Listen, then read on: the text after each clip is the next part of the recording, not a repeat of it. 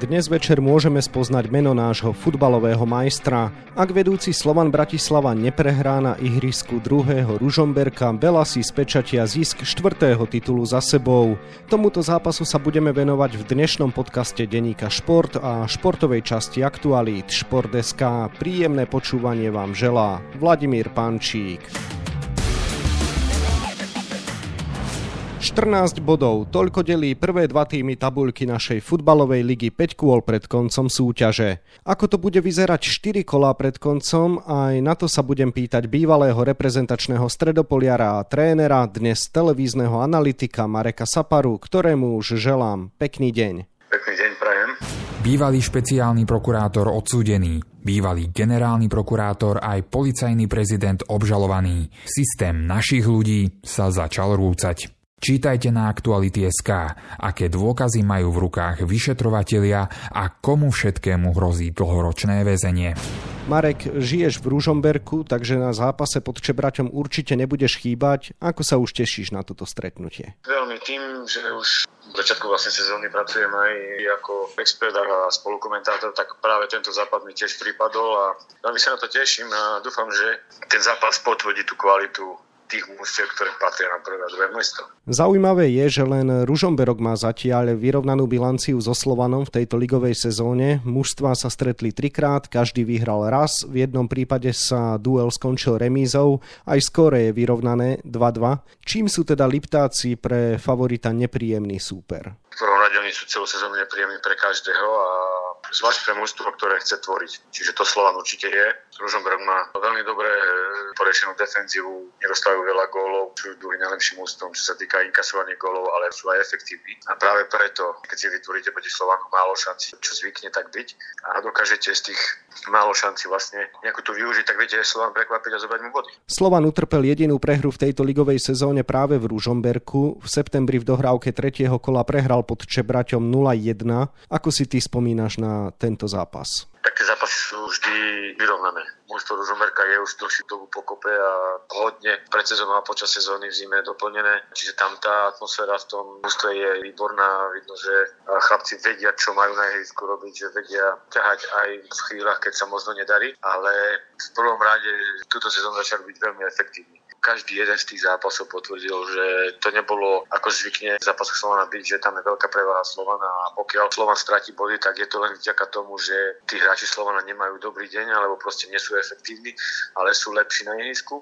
Práve v týchto zápasoch myslím, že je potvrdené to, že vlastne Ružomberok tiež dáva tomu svoju tvár a tiež vie byť nebezpečný a Slovan si na to musí dávať pozor. Takže taký bol aj prvý zápas Ružomberok. Čo si z tohto duelu môžu zobrať Ružomberčania, aby svojho súpera znova prekvapili? Prekvapili? To, čo vkladajú vlastne oni každý zápas, preto sú vlastne momentálne druhý, pretože oni sú poctiví, to je jedna vec, hrajú tímovo. Není to jedno dvoch hráčov, ktorí vynimočne individuálne prevyšujú ostatných a ktorí nosia väčšinou tie body, ale proste tá robota je rozdelená medzi 11 ľudí od Krajčírika cez obranu, ktorú vyšofuje Maslo a tam je to pekný príklad, myslím, že toho, že keď Maslo napríklad vypadol kvôli zraneniu, tak ho dokázať zastúpiť a obrana fungovala perfektne aj bez neho. Čiže taký líder, ktorým Jano Maslo je, vie byť nahradený v Ružomberku a to je práve tá sila toho mústva. Čiže zodpovedný výkon samozrejme každého na tej čo najvyššej úrovni. Myslím si, že keď bude to taký zápas, ako sme posledné zápasy videli podaní Rožomberčanov, tak eh, Slovan môže mať veľký problém už potvrdiť titul vlastne v Rožomberku. V spomenutom zápase tretieho kola nehrali všetky opory Slovana, ktoré tréner Vladimír Weiss vtedy šetril na európske duely.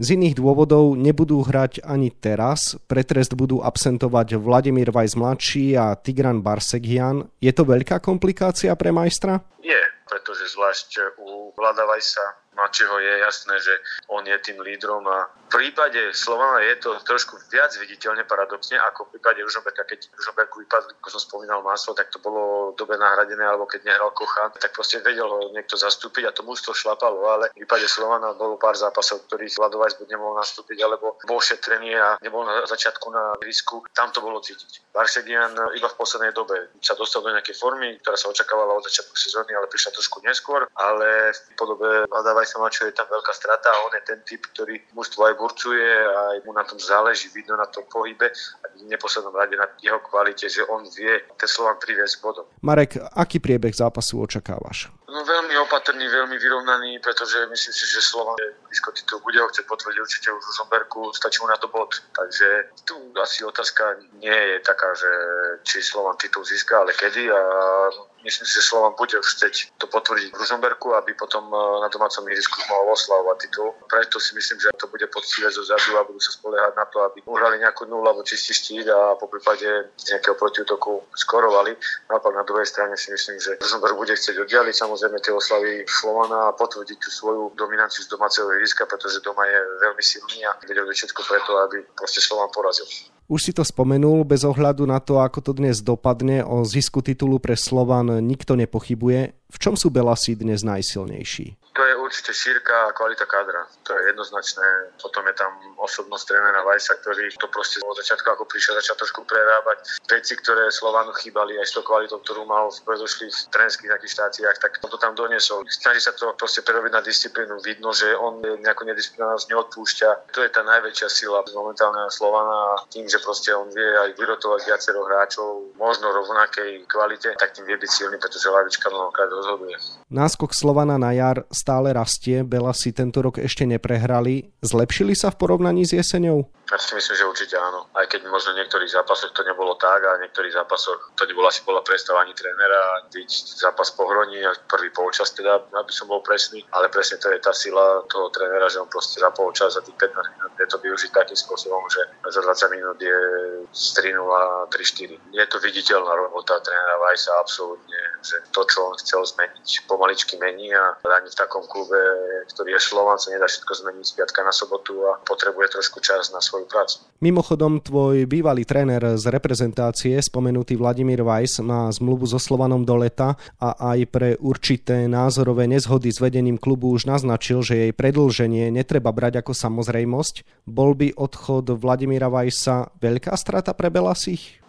Pre Belasiv určite. Tam je vidno tú prácu, ktorú pre Belasiv robí a tam je dôležité, že on e, není spokojný s tým, že či vyhra v pohľadní v Ružomberku v Trnave, alebo proste či vedie tabulku, on sa pozera dopredu. Veľmi častokrát to povedal, že OK, tu to stačí, ale my sa pozeráme dopredu na nejaké európske poháre, kde to stačiť nemusí. Preto má tú svoju víziu. Vie, že napríklad aj v nejakých tých horších zápasoch to doma zvládne v domácej lige, ale proste v Európskej lige určite nie. V tomto je tá podstata tej veci, že on sa neuspokojí nikdy s ničím a chce to mužstvo zlepšovať. Takže v tomto by bol veľký problém pre Slovan, vlastne keby prišiel trénera Vajsa. Slovan získa štvrtý titul za sebou, čo dosiaľ nikto nikdy na Slovensku nedokázal. O čom to podľa teba svedčí? Jednoznačne o také tej ekonomickej pozícii klubu, že vie dovoliť takých hráčov doniesť na Slovensko, že dlhodobo to vie ekonomicky tak zvládať, že tí hráči tu chcú prísť, že vie vytvoriť podmienky pre tých svojich hráčov, ktorí tu chcú zostať aj dlhodobejšie. Samozrejme, tým pádom tá kvalita toho kádra a všetkých tých vecí ohľadom klubu je tak silná, že proste 4 roky po sebe nedokázal nikto Slovan zasadiť z trónu. Slovan si v tejto sezóne zahral aj skupinu konferenčnej ligy, v ktorej získal 8 bodov. Veríš, že v budúcej sezóne môžu byť Belasi v poharovej Európe ešte úspešnejší? Mohli by byť, pokiaľ si udržia trénera Vajsa. Čím to je, že na Slovensku nevie Slovanu Bratislava vzniknúť relevantná konkurencia? Ekonomickej situácie podľa mňa, napriek tomu, že tu máme Trnavu, napriek tomu, že máme tu Dunajskú stredu, není tu mústvo, ktoré je až tak ekonomicky silné, ktoré by vedelo z každého pohľadu vytvoriť také mústvo, ktoré je schopné proste v našej líge. Byť Dunajská streda, ktorá myslím si tiež nemá žiadne nejaké veľké problémy ekonomické, ale zase to není len o tých peniazoch, ale aj o tom, ako tie peniaze viete využiť a smerom tlačíte. A aký je výber hráčov, aký je scouting klubu, kto ich vyberá do toho mústva, toto všetko je taká komplexná vec, ktorú Slován zatiaľ za posledné 4 roky má najlepšiu a preto je to tak, ako to je. Marek, v súvislosti s dlhodobým vyzývateľom sa najčastejšie skloňujú aj tebou spomenuté kluby Trnavy a Dunajskej stredy. Nemôže sa do tejto pozície vyprofilovať dnes druhý Ružomberok? Zase by sme sa museli vrátiť k tým ekonomickým veciam a sám to veľmi dobre poznám, že po tých dobrých nejakých výsledkov rokov prídu niektoré také trošku slabšie ekonomicky. Ja som si to sám zažil, že prvú sezónu sme mali výbornú Uhrali sme Európsku ligu a potom prišlo k poníženiu rozpočtu, zrušeniu B.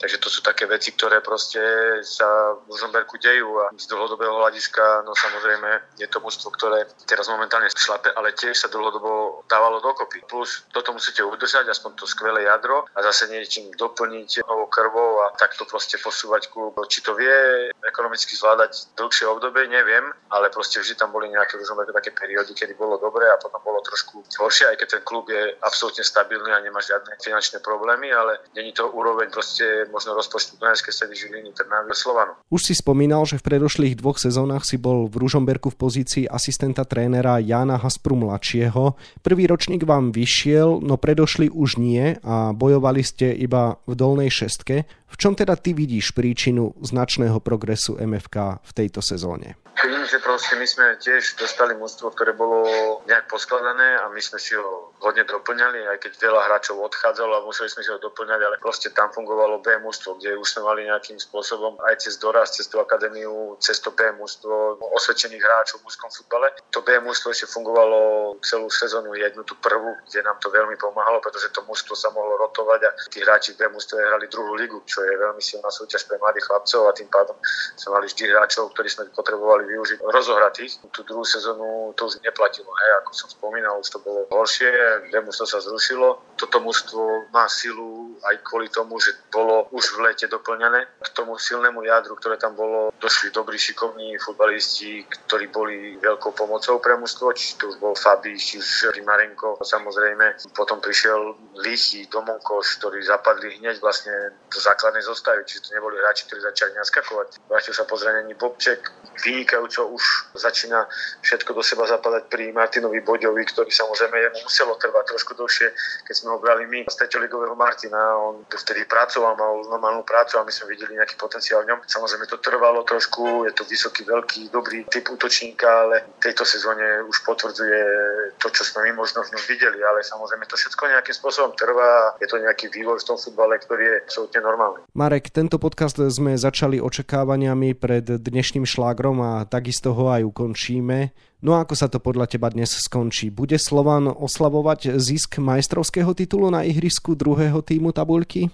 Človek, ktorý sa pohybuje vo futbale už nejakú dobu a niečo som si s ním odohral a otrenoval, tak si myslím, že áno. Ako fanúšik by som si prijal, že by sa to ešte natiahlo, aby ešte to bolo zaujímavé a samozrejme som s Ružomberkom nejakým spôsobom spätý a tým pádom by som prijal, aby Ružomberk tento zápas ešte vyhral a trošku urobili nejaký tlak. Toľko bývalý reprezentačný stredopoliar a dnes televízny analytik Marek Sapara, ktoré ktorému ďakujem za rozhovor a želám ešte pekný deň.